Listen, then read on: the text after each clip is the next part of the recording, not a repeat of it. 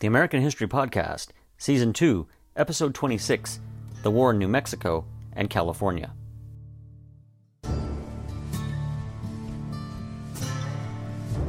Welcome to the American History Podcast. Hosted by Sean Morswick.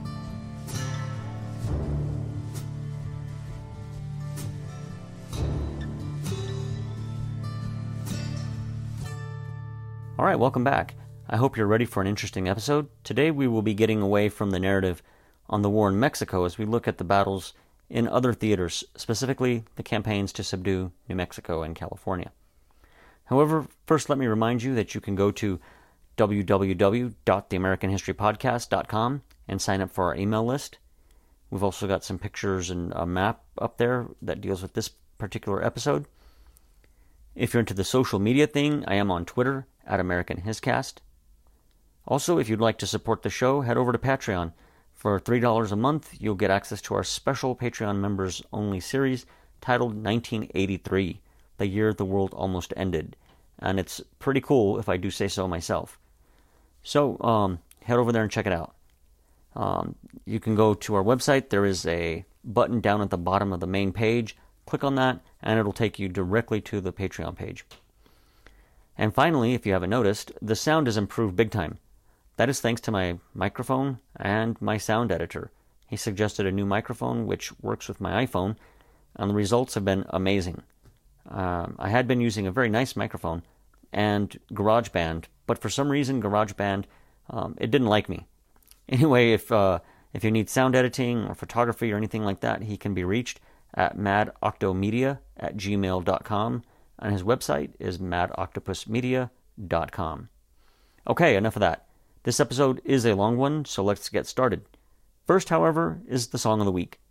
This week, the song of the week is Old Folks at Home by Stephen Foster. Enjoy, and we will see you on the other side.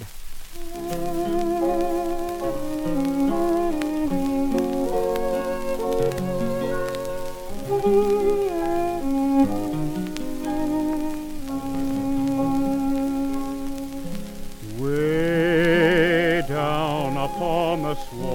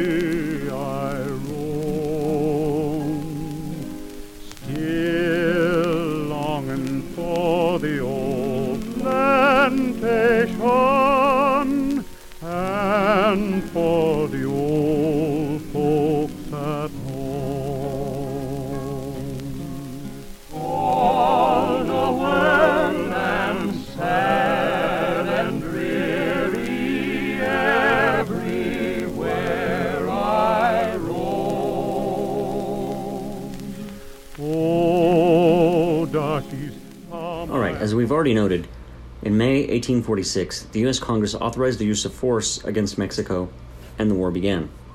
That same day, May 13, the Secretary of War sent orders to Colonel Stephen Kearny, who was at Fort Leavenworth in Kansas, to conquer and occupy the Mexican territories of New Mexico and California. And just a bit of background on the New Mexico territory. Unlike most of the far north of their empire, Spaniards found New Mexico to be more pleasant. It had river valleys capable of supporting agriculture, and there was already a sedentary population in place, one which the Spanish had conquered and converted, for the most part, to Christianity.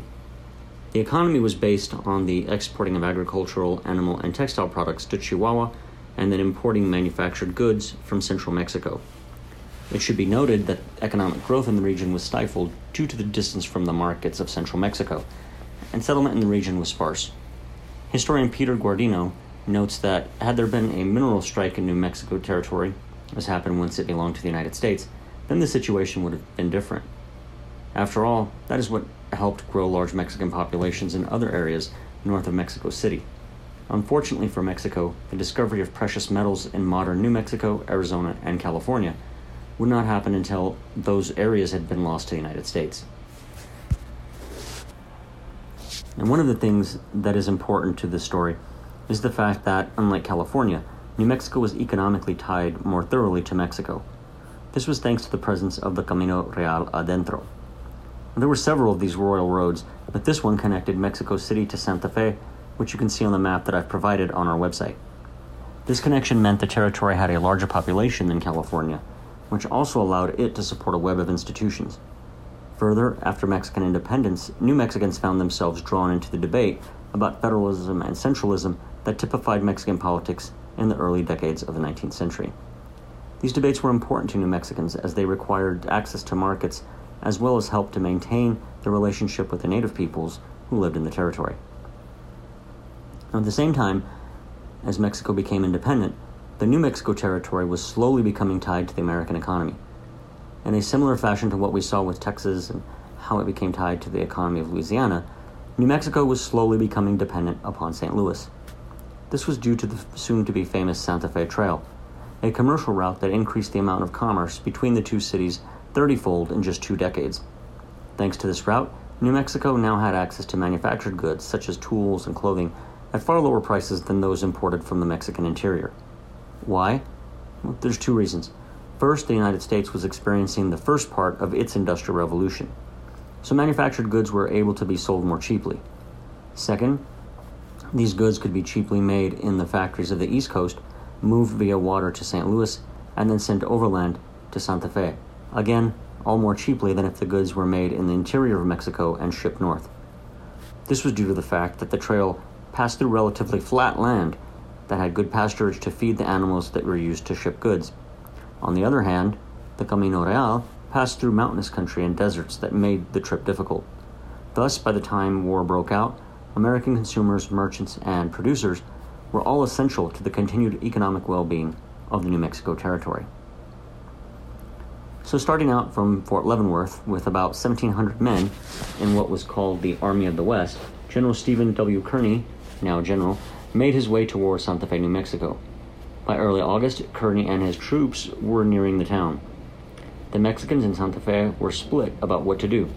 On the one hand, Governor Manuel Armijo did not want to fight, but Catholic priests and some of the younger officers who advised the governor convinced him to mount a defense.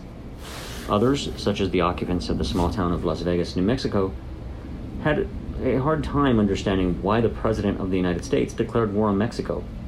Rumors abounded that the Norte Americanos would outlaw Catholicism. Their soldiers would rape the women and force everyone to brand the initials US on their cheeks. Needless to say, the rumors were, of course, preposterous, but fear of the coming conflict was real. However, the plan apparently changed when on August 14, even before the Americans were in view, James Magoffin, an American trader familiar with the region, claimed he convinced Armijo to surrender. In essence, the Americans found that an economic and political trail had been blazed for them thanks to the presence of the Santa Fe Trail. In the end, the capture of Santa Fe was a fairly quiet affair. On August 15, troops entered the town and encountered no resistance, claiming the entire New Mexico territory without a single casualty. In the aftermath of the fall of Santa Fe, Kearny sent Colonel Alexander Doniphan. Okay, I'm going to restart that. In the end, the capture of Santa Fe was a fairly quiet affair. On August 15, troops entered the town and encountered no resistance, claiming the entire territory of New Mexico without a single casualty. In the aftermath of the fall of Santa Fe, Kearny sent Colonel Alexander Doniphan further south into what is now West Texas and northern Mexico. In the meantime, prior to departing for California, his true goal, Kearny appointed Charles Bent as the first territorial governor of New Mexico and left Colonel Sterling Price in charge of American forces in the region. One thing I should note is the fact that Kearny tried to set a conciliatory tone, but the soldiers he left were not regular army, they were volunteers. And, as we've noted in previous episodes, many of these volunteers held Jacksonian ideas about the proper place of white males and racial others such as Mexicans. To put it bluntly, they believed white males were on the top of the social ladder and racialized Mexicans were underneath them. To make matters worse, the Americans requisitioned supplies from the locals, and the governor, Bent, outwardly displayed his contempt for any New Mexican who refused to assist the Americans. Finally, to make matters even worse, New Mexico was torn by political and class tensions, and the fact that Americans aligned themselves with the elite won them no friends amongst the lower classes. Even the elite were not at all on the side of the Americans, as they realized American rule would undermine their access to military and political posts, as well as undermine the position and authority of the Catholic Church. Another problem was that Kearny did not pay much attention to the people he was now ruling over. He failed to notice that the people of Santa Fe were hiding from American forces. He didn't hear the cries of grief for the dead and dying children. He did not understand that when his troops looked down upon the locals and treated them with contempt, these people noticed it. Finally, he did not understand that the people of New Mexico did not welcome the American invasion, nor did they celebrate the change in their nationality. Further, while modern Americans think that when the U.S. Army shows up, it is to cheering crowds welcoming freedom, that is not what greeted soldiers entering Santa Fe. Instead, they found a town that was, according to eyewitnesses, mostly deserted. Those who remained lived in fear of what the Americans brought. Finally, while there might have been they might have brought American government, one thing they also brought with them was a measles outbreak. I'm sure the people of Santa Fe weren't exactly thrilled with what they had just been given. New Mexico is important to the overall story of the war, and even of later American history, in that it composed the majority of the land that was added to the United States by the war.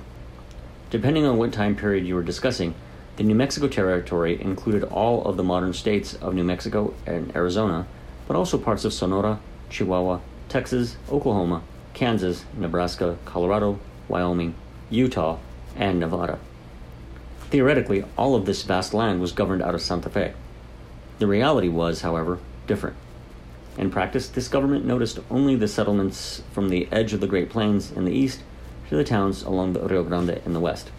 In October 1848, a meeting called the Santa Fe Convention estimated the number of people living in the New Mexico Territory to be somewhere close to 100,000 souls. However, this only included Spanish speaking Catholics and Pueblos. It did not include the sizable minority of Anglos living in and around Taos. Historian David Clary calls them economic imperialists, and these people caused bad blood to exist between the Anglos and the former ruling class of the province, the Hispanos. As I've noted in previous episodes, Americans took a dim view of Mexicans, and often used extremely racist language to do so. Merchant Charles Bent spoke for the Americans when he said, quote, The Mexican character is made up of stupidity, obstinacy, ignorance, duplicity, and vanity, end quote. For their part, the Mexicans of Santa Fe and the rest of the territory felt the same way about the gringos. Territorial Governor William Carr Lane noted in 1853 that the opposition to everything American on the part of the now former Mexican citizens was uncompromising. In other words, there was just no way that Anglos and New Mexicans were going to get along. And when Kearny established an Anglo American form of government which favored the Taos based merchants, he ended up lighting a fuse on a very big bomb. Or at least a medium sized bomb. Dissent grew, and in December, there was rumor of a soon to take place uprising. However, the plans for this revolt were discovered by American authorities, and it had to be postponed. I should mention that the Spanish dissenters were not the only ones who wanted the Americans out of New Mexico. The Puebloan peoples were also not happy. They joined the rebellion, and on 19 January 1847, an insurrection began in what is today Taos, New Mexico. Later known as the Taos Revolt, there were two leaders Pablo Montoya, a New Mexican, and Tomas Romero, a Taos Pueblo Indian. The latter led a group of Indians to the home of Governor Charles Bent, broke down the door, shot him with arrows, and then scalped him while his family watched. Amazingly, the insurgents moved on while Bent was still alive, and he, along with his family and the wives of his friends Kit Carson and Thomas Boggs, were able to escape. They were eventually discovered, and Bent was finally killed, but the women and children were left unharmed.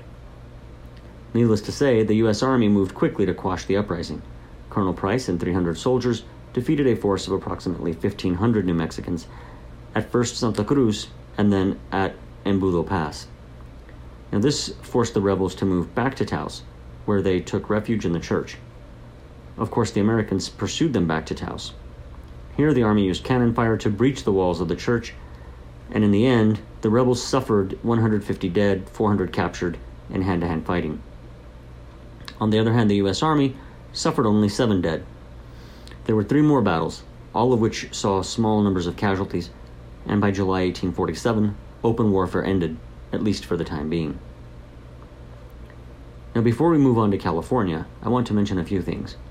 First, Polk and his fellow imperialists had assumed that taking land from Mexico would be easy. What they never could have foreseen was the difficulty in keeping that land under Mexican under American control. This was not going to be similar to say Alabama and Mississippi, where thousands of white farmers would swiftly move into the territory and Americanize it. As Kearny's topographer, William H. Emory, noted, the environment here meant it was impossible to import the type of agriculture North Americans were used to. Further, only an idiot would bring slaves to land where they were at risk of being kidnapped by Apaches, Comanches, and Navajos or Utes. As a matter of fact, the first substantial contact the U.S. Army had with New Mexico was with Indian raiders who attacked the supply trains and made penetration into the region nigh on impossible. Kearny set about to make treaties and deal with the various tribes, but when he told New Mexicans that he would guarantee their protection, something they had heard for decades from both Spanish imperial and Mexican authorities, they must have rolled their eyes and laughed. Remember, settlements were spread along a 400 mile line of adobe villages stretching from Taos in the north of New Mexico to El Paso. Finally, except for the Pueblos, the Pima, and the Papago Indians, the rest of the tribes were all hostile to whites, whether they were American or Mexican. Navajos, Apaches, Comanches, Jicarillas, Mojaves, Yavapais, Yumas, Utes, and even smaller bands, they were all hostile to anyone of European descent. When we consider California, and one could say New Mexico as well, we should remember the difficulties Mexico was having in tying these two territories to the center of Mexican political power. Both were far from the more populous and wealthy interior areas of Mexico. They were also closer, perhaps too close, to the expanding population and economy of the United States. And before we go further, we should, as Guardino notes, think not in terms of simply miles, but in terms of how transportation in the mid 19th century worked. In the 1840s, railroads were not yet common in the Western Hemisphere, and they did not exist in the region that we are discussing. What is more, the technology to create hard surface roads did not exist. So the easiest way to transport goods was via water. Again, if you just looked at a map, you'd think it should be easy for Mexico to tie California to the central region, seeing as how Mexico City is close to the water. However, that is not correct. The population and wealth of Mexico was concentrated on the central plateau. The port of Acapulco was separated from the central area by hundreds of miles of mountainous terrain. Further, there were no roads that were fit even for wagons. Thus, ports in California did more business with American ports on the eastern seaboard of the United States than they did with their own country. It was more efficient and profitable for Californians to do business with the Americans than with the interior of Mexico. The campaign against Mexican forces in California might have started after war was declared in May of 1846, but the preparations to take California were well underway by that point. In 1845, U.S. Army Captain John Fremont led an expedition of the U.S. Army Corps of Topographical Engineers and 60 well armed men to survey the Central Rockies, the Great Salt Lake region, and hopefully get as far as California. Further, the American Secretary of the Navy in May of 1845 with his thoughts obviously on taking California, ordered the commander of the Pacific Squadron, Commodore John D. Sloat, to concentrate his ships in Mexican coastal waters. He told Sloat that if war broke out, he was to either blockade or occupy Mexican ports in California. However, Sloat was the wrong man for this job. He was a hypochondriac and a worrywart who was afraid of the Royal Navy's Pacific Squadron. In a way, this fear was totally understandable. Remember, at this point, in 1845, war with the British Empire over Oregon was a real possibility. Fast forward to May 1846. While Sloat worried about the possibility of a war with Mexico and the intent of the Royal Navy, American naval surgeon Dr. William Maxwell Wood left the Pacific Squadron to head back to the United States via Mexico. In Guadalajara, Wood met John Parrott on his way to take up the post of consul in Mazatlan, who discussed the rumors of shooting between Mexican troops and Americans in the disputed territory known as the Nueces Strip. As if Sloat wasn't a nervous Nelly already, The flagship of the British Pacific Squadron left Mazatlan on May 20th, its destination and intentions unknown. Believing it was headed to Alta California, Sloat set and waited for definitive information. On May 26th, he heard more definitive news about the fighting on the Rio Grande, but he wrote the Secretary of the Navy that upon mature reflection, he would wait and not do anything hostile towards Mexico until war was officially declared.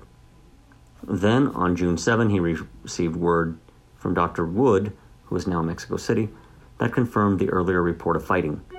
Realizing he could sit by no longer, Commodore Sloat decided to engage in offensive operations. In the meantime, while Sloat sat around, Fremont started a war with Mexico. Having left the Upper Arkansas River Survey in summer 1845, he and Kit Carson went to the Salt Lake country and gathered a group of mountain men. Totaling approximately 60 men, they entered California near the end of the year and were a frightful sight, according to one witness. While the men were officially civilians, they followed a commissioned officer of the United States Army. They arrived at Sutter's Fort in Northern California late in the year in the aftermath of the removal of Governor Manuel Micheltorena. The territory was in the early stages of disintegrating into chaos. Uh, California was divided between forest and mountain, north the prairie, and the desert to the south. To make matters more complicated, Mexico City threatened to reassert control. There was rumors of imminent war with the United States, and in a repeat of what we saw in Texas, illegal Anglo immigrants in the north were adding to the unrest. Needless to say, Fremont was intent on causing trouble. In January, he headed to Monterey, where he presented himself to the American consul, Thomas O. Larkin, who introduced him to the Mexican military commander, General Jose Castro. Both Americans assured the general that Fremont and his band were simply explorers who would soon leave the region. Thus, Fremont left Monterey in February to do just that. But on his way north, he ended up abusing Mexican citizens, and Castro ordered the Americans to leave the territory in early March. Only 30 miles away from Monterey, in Northern California, Fremont expressed his belief that Castro had breached the agreement and refused to comply.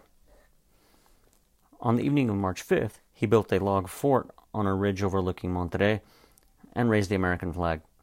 Castro then raised a group of several hundred militiamen and surrounded the fort but did not attack. At this point, Fremont realized he had gone too far by raising the American flag over foreign territory without orders. During the night of March 9th, the wind blew the flag down, and, deciding this was an omen, he abandoned the fort. Led by Kit Carson, the band of men headed north looking for a route to Oregon, and, at the behest of a group of settlers, attacked some neighboring Indians, slaughtering a group of people who had no hostile designs on the foreigners. The party reached Oregon in early May, but could go no further as the passes to the north were snowbound. Now, in early May, U.S. Marine Corps Lieutenant Archibald Gillespie found Fremont and relayed instructions from Senator Thomas Hart Benton, and ostensibly the President himself, to prevent the transfer of California to Great Britain or any other power. This prompted Fremont to decide it was time to see what trouble he could get into, and he left Oregon for the Sacramento Valley. Upon arrival in California, he and his men found a province in chaos Northerners versus Southerners, civilian versus military. U.S. warships were parked in the bays of both Monterey and San Francisco. Lieutenant Gillespie, who had traveled through Mexico under the disguise of a merchant, was shown to in fact be an agent of the U.S. government. Both he and Fremont at this point began rallying the immigrants. Settlers from Oregon, sailors who had jumped ship, fur trappers, fugitives from the law, every sort of social outcast one could think of. As historian David A. Clary put it, manifest destiny wore a long beard and buckskin breeches. Now, we have previously discussed the U.S. Army in detail, but so far have not addressed the U.S. Navy, so let us do so now. In 1846, the Navy was quite small. In fact, it numbered 33 fighting ships with a total of 1,155 guns in all. Two of those ships were on duty in Asia, others were on the Brazil station, and five in waters off the coast of Africa. The Pacific Squadron, under the command of the aforementioned Commodore Sloat, included seven warships of various sizes, but would soon number nine. The war bill that was passed Cong- by Congress on May 13th funded the completion of warships already authorized and raised the total number of enlisted men to 10,000. Now the problem for the Navy was that it was it had to compete with the better paid merchant marine. so the number of enlisted men remained close to approximately 8,000. The U.S. Marine Corps started the war off with 42 officers and 986 enlisted men. It was expanded to 75 officers and 1,757 enlisted men when it peaked in 1847. During the war, the Navy suffered a total of 11 killed and 28 wounded, most of them Marines. Now, although we mentioned Kearny, who was under orders to conquer California after New Mexico, what he did not realize is that a conquest was already underway. Fremont and his gang had been successful in sowing chaos throughout the northern part of the territory, while at the same time Sloat was in the harbor at Monterey trying to decide what he should do. On July 5th, the Commodore received a message from Commander John B. Montgomery, himself stationed at San Francisco Bay, reporting that Fremont was supporting the Bear Flag Rebellion. Since Fremont was an active duty member of the U.S. Army, this spurred Sloat to finally make a move. After all, if Fremont was in a fight, then there was a war on. Further, if questions were asked, Sloat could say he was simply assisting a member of the U.S. Army who was in need. Thus, on July 6th, Commodore Sloat made known his intentions to occupy Monterey and then ordered Commander Montgomery, stationed in San Francisco Bay, to do the same there. On the morning of July 7, a party from the USS Savannah, led by Marine Captain William Mervine, rowed ashore and demanded the surrender of Monterey. The Mexican commandant said he did not have the authority to surrender. Instead, he suggested the Americans should make arrangements with Comandante General Jose Castro. This led to Sloat ordering 225 sailors and marines to land and take possession of the town. Soon, two midshipmen raised the Stars and Stripes. The Battle of Monterey ended without a single shot being fired. Within two days, the USS Portsmouth captured Yerba Buena, today known as San Francisco, again without a shot fired. While things had gone well, on July 11, Commodore Sloat's worst nightmare appeared to have come true when the British sloop HMS Juno sailed into San Francisco Bay. However, in reality, the British were there only to observe and had strict orders from Rear Admiral Sir George F. Seymour not to interfere. The Americans believed the British would interfere on the side of the Mexicans, but their worries came to naught. Finally, on July 15, the USS Congress sailed into Monterey carrying Sloat's new second in command, Commander Robert F. Stockton. Stockton was more aggressive than Sloat, and the latter was more than happy to see him. Indeed, Sloat greeted him with relief and noted to the junior officer that he, Sloat, would transfer his command to him, the junior officer, and then depart for home on sick leave. However, first Sloat wanted to meet Fremont. On the 19th of July, Fremont and his men, including a group of Delaware Indian scouts, led a parade into Monterey. They were a dirty, hairy mob of men, armed to the teeth. Sloat, upon meeting them, asked to see Fremont's orders to join the Bear Flag rebels. For his part, Fremont was hoping that Sloat, the senior American military officer in the region, would approve of his actions. Instead, Sloat was horrified to find that the soldier had acted without orders or even information that a state of war had existed between the United States and Mexico before he joined the Bear Republic Rebellion. Fremont was offended by the lack of support coming from the Navy, while Sloat was so disgusted by the actions of Fremont that he ended the meeting. The Commodore had had enough. He decided it was time to escape what consequences might follow, and on July 23rd transferred his command of forces ashore to Stockton. Six days later, he transferred his command of forces afloat and left for home. Now, just a note about Fremont and Stockton. Both men had a gift for the melodramatic and vainglory, and both despised the idea of limits being set on their self assumed greatness.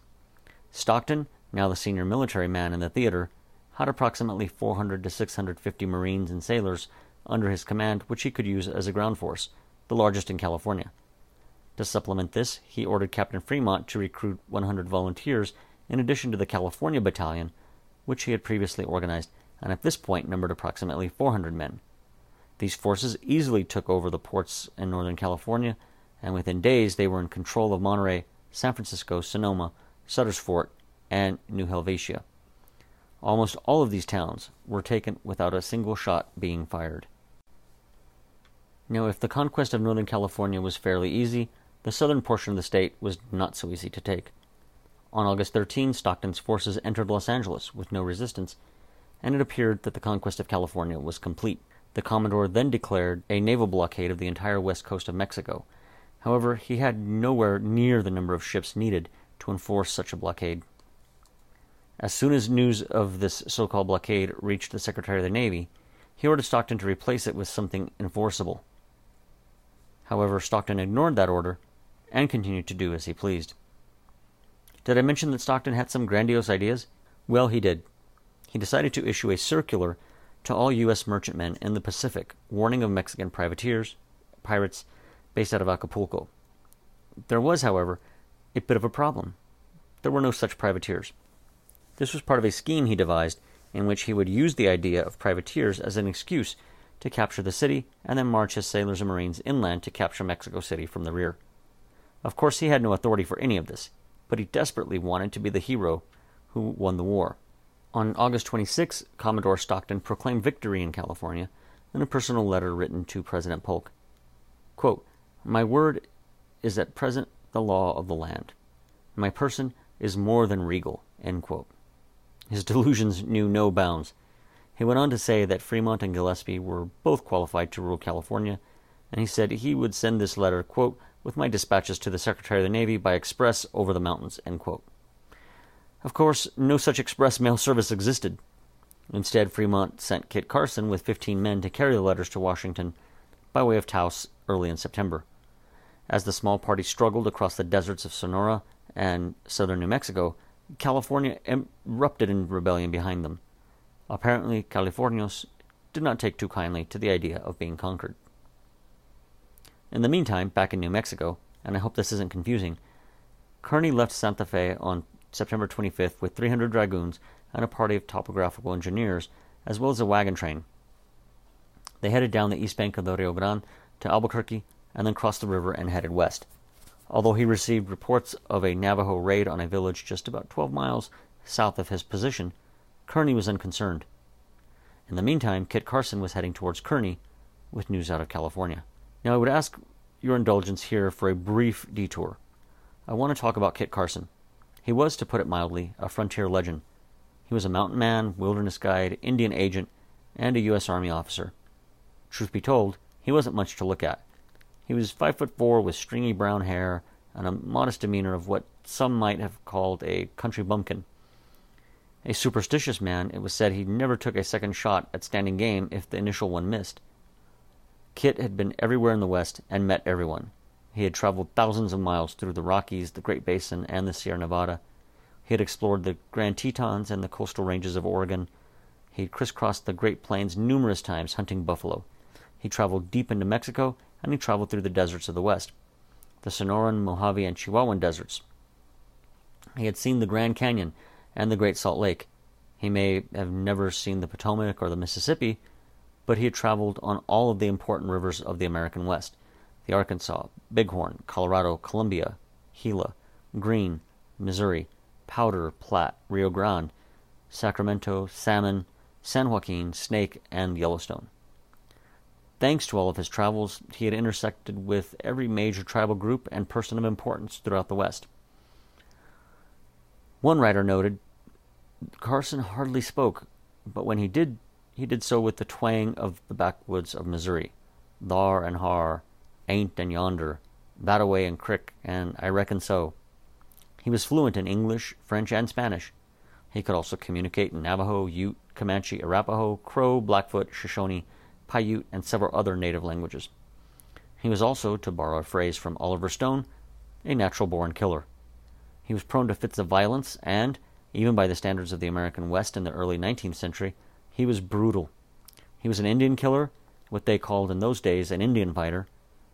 But unlike, say, Custer or Andrew Jackson, he also bef- befriended them, loved them, and buried them.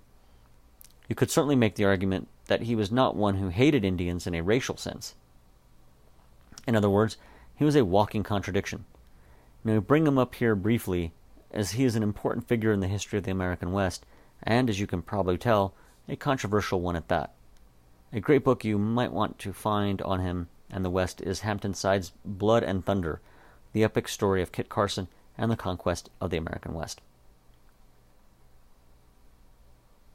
In the meantime, back in the Promised Land, also known as California, Stockton spent half of the month of September organizing his campaign to invade Acapulco and then the capital itself. The planning was a bit disjointed, thanks to the reports out of Monterey, which claimed a thousand Walla Walla Indians were mobilizing an attack on Fort Sutter. It turned out those reports were false, and the Indians were simply there to trade and seek justice for one of their chiefs, who had been murdered in 1845 by an Anglo settler. However, that is not to say that all was well in California. In fact, it was not. Thanks to the arrogance of Stockton, the province erupted in rebellion. According to Mexican sources, the Californios acted out of patriotism and in response to the despotic conduct of American military officials. Later on, Kearny himself would agree with this assessment, saying the Californios had no choice because they had been, quote, most cruelly and shamefully abused by our own people. Had they not resisted, they would have been unworthy of the names of men. End quote.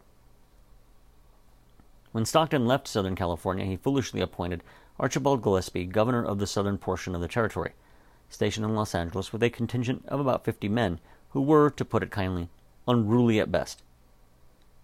As if that wasn't enough, Gillespie thought of himself as a Spanish hidalgo, or nobleman, going so far as to sport a pointy beard in the Spanish fashion, while, at the same time, despising the Californians. That latter part he made no secret. Finally, he implemented a dictatorship in an area where Californian patriotism was strong, going so far as to issue silly and small minded decrees threatening anyone who complained and insulting prominent citizens. Thus, instead of perhaps playing one group against the other, he simply insulted everyone. On the morning of September 23rd, violence erupted. The immediate cause had been a letter Gillespie sent to Stockton asking for help against rumored Mexican army officers roaming the streets of Los Angeles. The governor, not the most intelligent of men, as I'm sure you've figured out by now, weakened his position by sending ten of his men to modern day Chino, California. Then, at approximately 3 a.m. on the 23rd, 20 Californians shot at the governor's headquarters and the Americans fired back. Soon the entire town was aroused, and the locals quickly surrounded the building. Before long, mobs of angry Californians grew and coalesced into an actual insurgent force. By September 24th, they had a leader, Captain Jose Maria Flores, a capable army officer. On the night of the 24th, Juan Flaco Brown, Flaco means skinny, was able to slip out of the besieged building and ride north to San Francisco to alert Stockton. Soon, Gillespie gave up, and on the 29th of September surrendered. Lucky for them, the terms were generous. They were allowed to keep their small arms and cannons, but they had to leave Los Angeles. In the end, Stockton had no one to blame but himself. His contempt for the locals ensured they would greet the arrival of American government with contempt at best. His plans to gloriously invade Mexico at Acapulco and take the capital went up in smoke. I'm sure he was terribly disappointed. However, the victory of the Californios, as you will see, was a false dawn. Sure, there were a few more twists and turns in the efforts to take California, but in the end, the United States was too powerful to be overcome. In late November, Kearny arrived on the scene. By late December, a 600 man force, led by Kearny, moved towards Los Angeles, while at the same time, Fremont and his 428 man California battalion moved into San Luis Obispo, about 200 miles north of Los Angeles. By January 10, the U.S. Army was back in Los Angeles, and on January 13, articles of capitulation were signed by Fremont, Andres Pico, and six other leaders of the resistance at what is now North Hollywood, ending armed resistance in California. So, what do we make of all this? First, the newly acquired territory was unsuitable to the sort of farming that was associated with slavery. Cotton could grow in areas near rivers, but overall the region was too desolate to be suitable for 19th century style cotton farming. Second, just sending in a few soldiers and an American flag would not be enough to pacify the locals, especially the Indian tribes. And finally, if the U.S. was going to rule the area peacefully, it needed to start treating the locals, and by that I mean those who were now Mexican American, better, or it would have to import large numbers of Anglos and, at the same time, reduce the Mexican Americans to the status of second class citizens. I hope you enjoyed this episode. If you did, please stop by iTunes and give us a five star rating, or, if you have the time, a quick review. Those reviews are helpful and much appreciated. Remember, head over to the website and check out some pictures and a map that will hopefully help you visualize this episode a little more vividly. Until next time, good day.